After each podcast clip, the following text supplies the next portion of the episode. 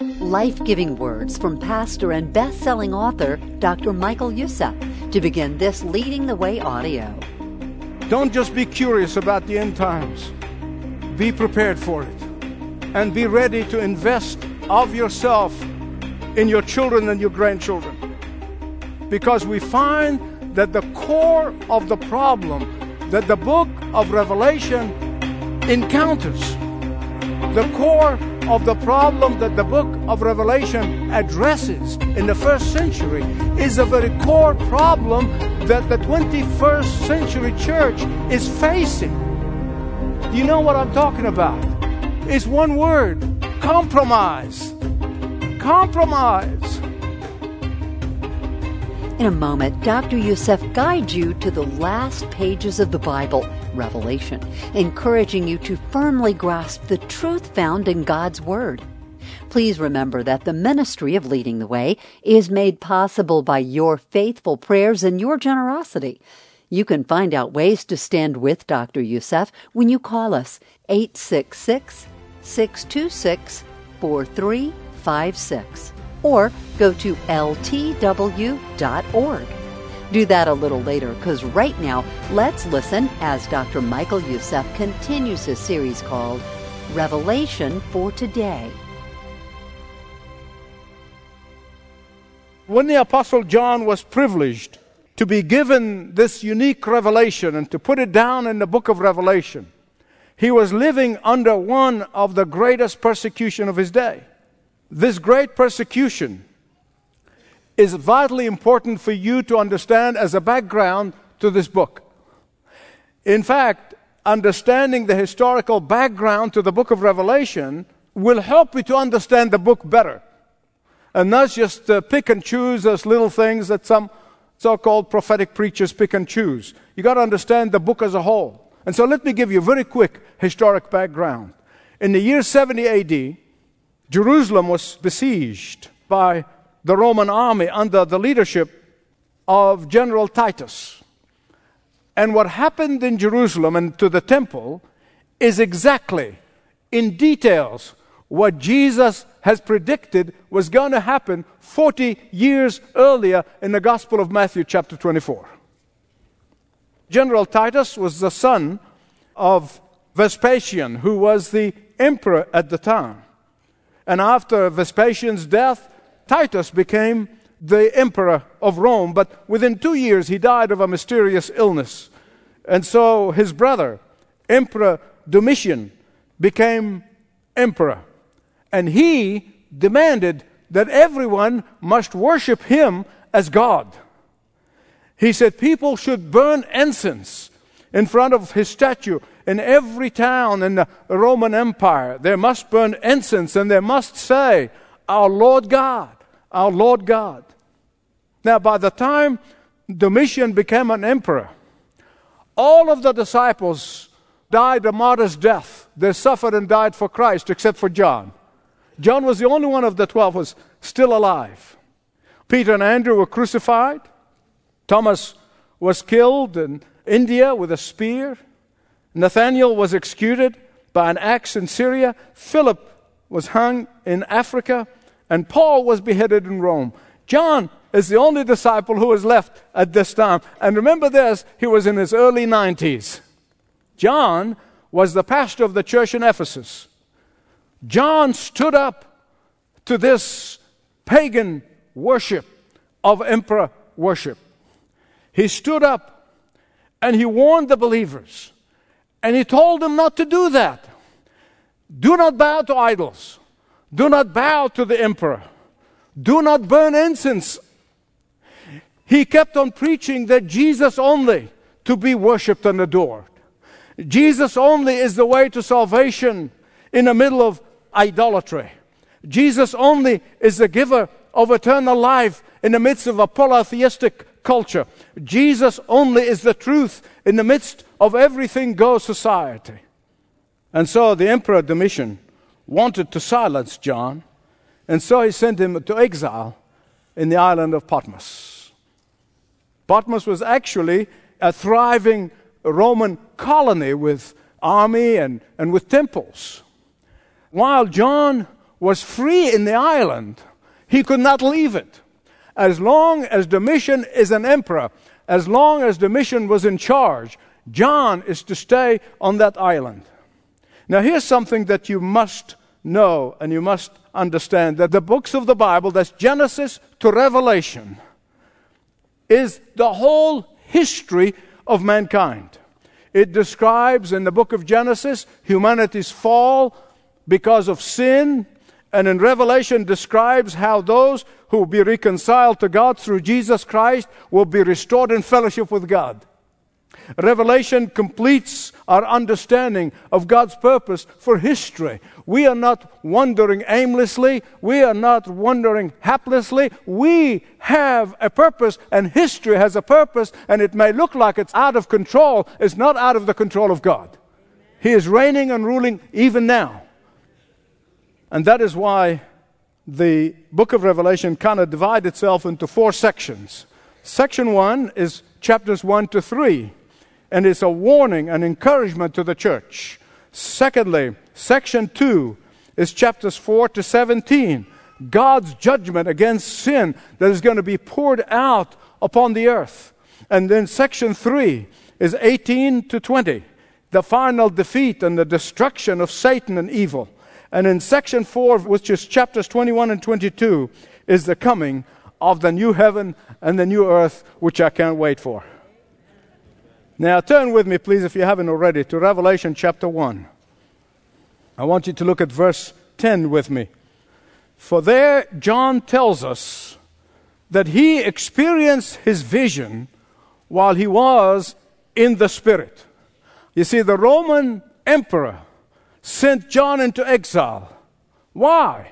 To punish him, to silence him, to banish him, to get him out of the way, to show him who's boss the Roman emperor thought that he defeated John, but John would not be defeated.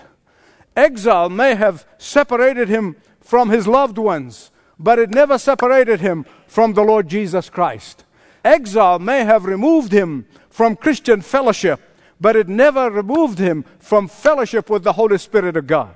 Exile may have isolated him from everything that is near and dear, but never isolated him from the Holy Spirit of God.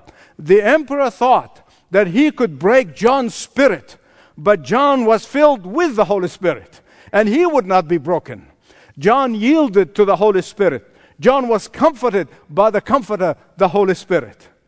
Now, beloved, no matter what you're going through right now, no matter what tough circumstances you experience, no matter how much pain you are enduring right now, no matter how much grief you are experiencing right now, nothing shall separate you from the love of God in Jesus Christ.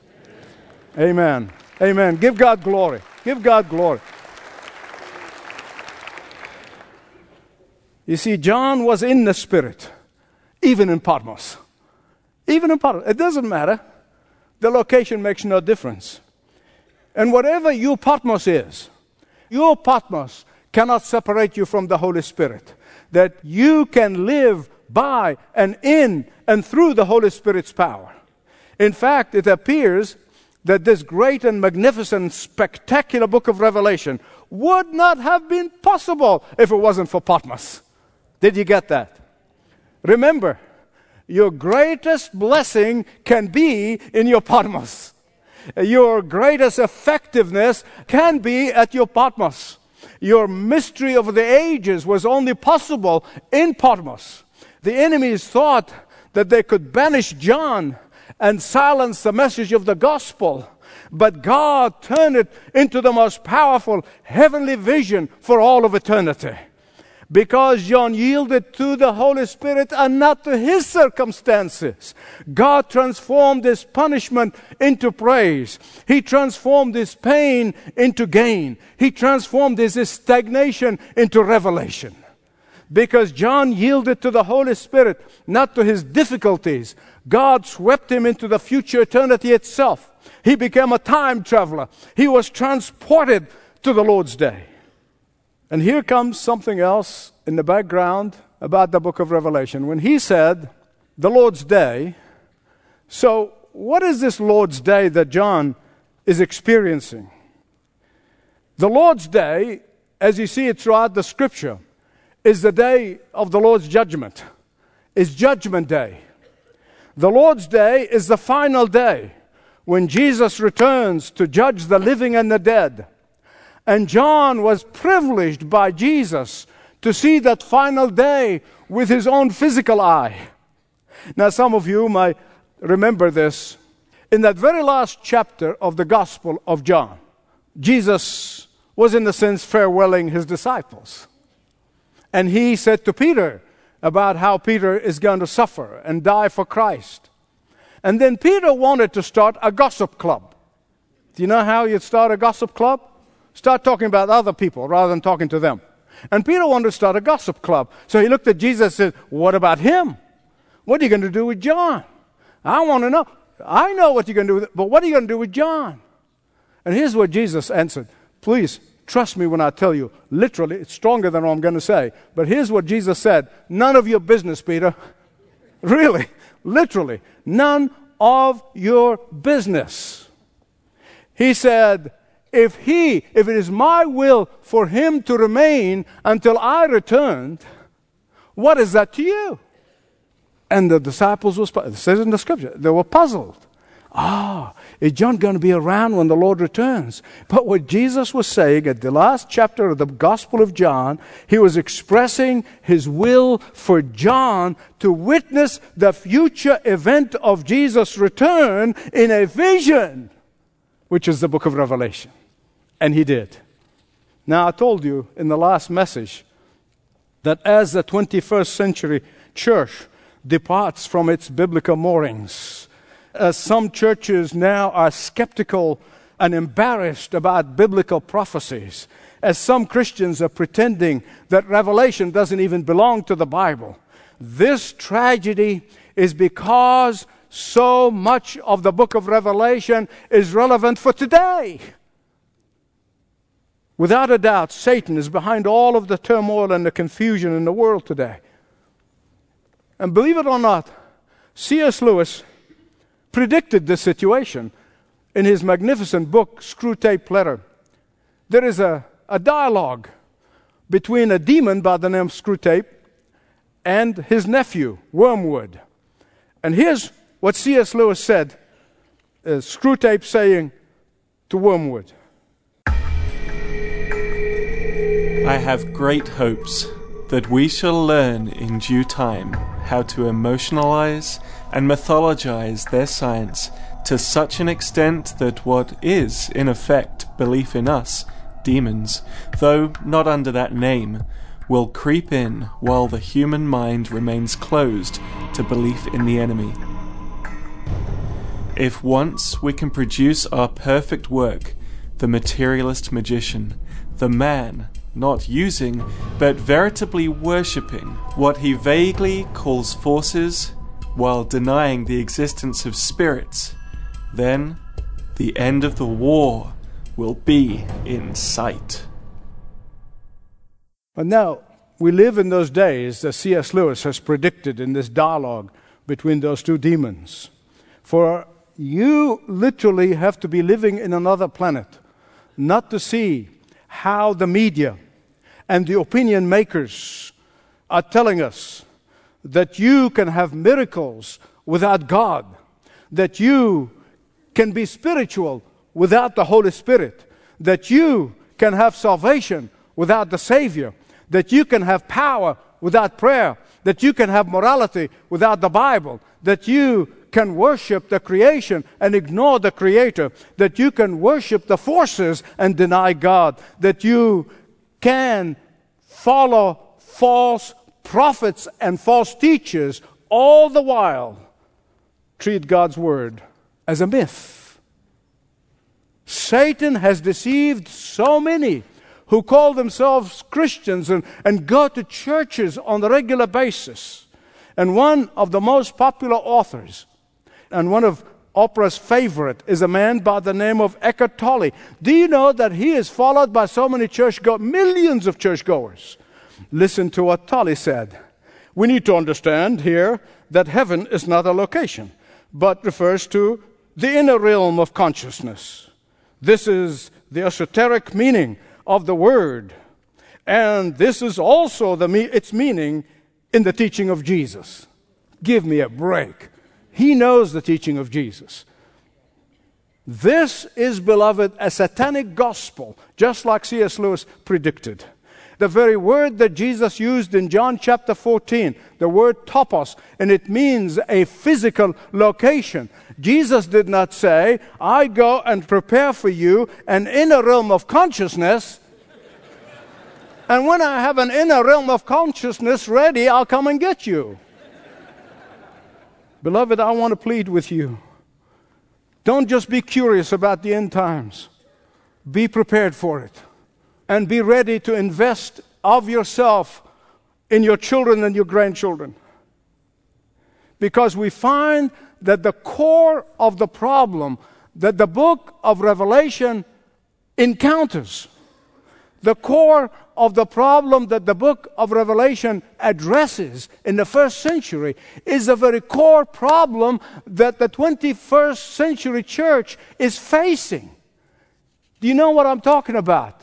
It's one word compromise. Compromise. When our children see us compromise, they walk out on the Christian faith altogether. So let this be a warning for every one of us. You see, when Emperor Domitian said, Burn incense at my statue, many Christians said, There's not much harm done in burning little incense. Surely we still go to church on the first day of the week. It would save us a whole lot of trouble. It would save us losing our job. It'd save us losing these deals. It would help us be popular in the culture it would certainly avoid accusations that we are haters and that we hate people. Surely it's not going to hurt to just burn incense to Domitian, but then be at church on Sunday. But John's message was very clear. Take a stand, especially as you see the day of the Lord drawing near. As I already mentioned, this type of compromise has been on the increase numerically in this country, let alone the rest of the world, in this country, at an alarming speed, but more than 64% of so called Christians deny that Jesus is the only way, which is the very core of the Christian faith. You see, this type of teaching, and I want to show you how it happened historically. In the 80s, when the New Age movement broke out, many people snickered at them. Even the comedians were making fun of them. They laughed. We all laughed at the New Age. But there are now the main principles of living in America in the 21st century. In fact, the New Age movement back then pretended to agree with Jesus and they invaded the churches. And now, Satan is in charge of many a church. Stand firm, my beloved friends, for the day is drawing near. Don't bow to the emperor, whoever the emperor is in your life. Don't bow to him. In fact, the message back then went something like this God loves us all, God lives in us all. And the answer to our problem is not repentance, but higher consciousness. And when we become enlightened, when our spiritual eyes are open, we become like God. Listen, this is the oldest trick in the book. And that is why the book of Revelation is for today. For it shows us the ultimate fate of Satan and those who are deceived by him. You remember me saying this many times. Whenever Satan comes to convict you of your past sins that you know were covered by the blood of Jesus, as he comes to remind you of your past, you remind him of his future. And the book of Revelation is the best place for that. See, those people who doubt the prophecies of the book of Revelation are the very people who fall for the lies spread by the gospel of pluralism. Stand firm. Now, I want to conclude by telling you a true story. It's a true story that will make every parent and grandparents, sit up and take notice. Above their education, above their material well being, above all the trinkets that we give our children, knowing and loving Jesus should be the number one priority for parents today.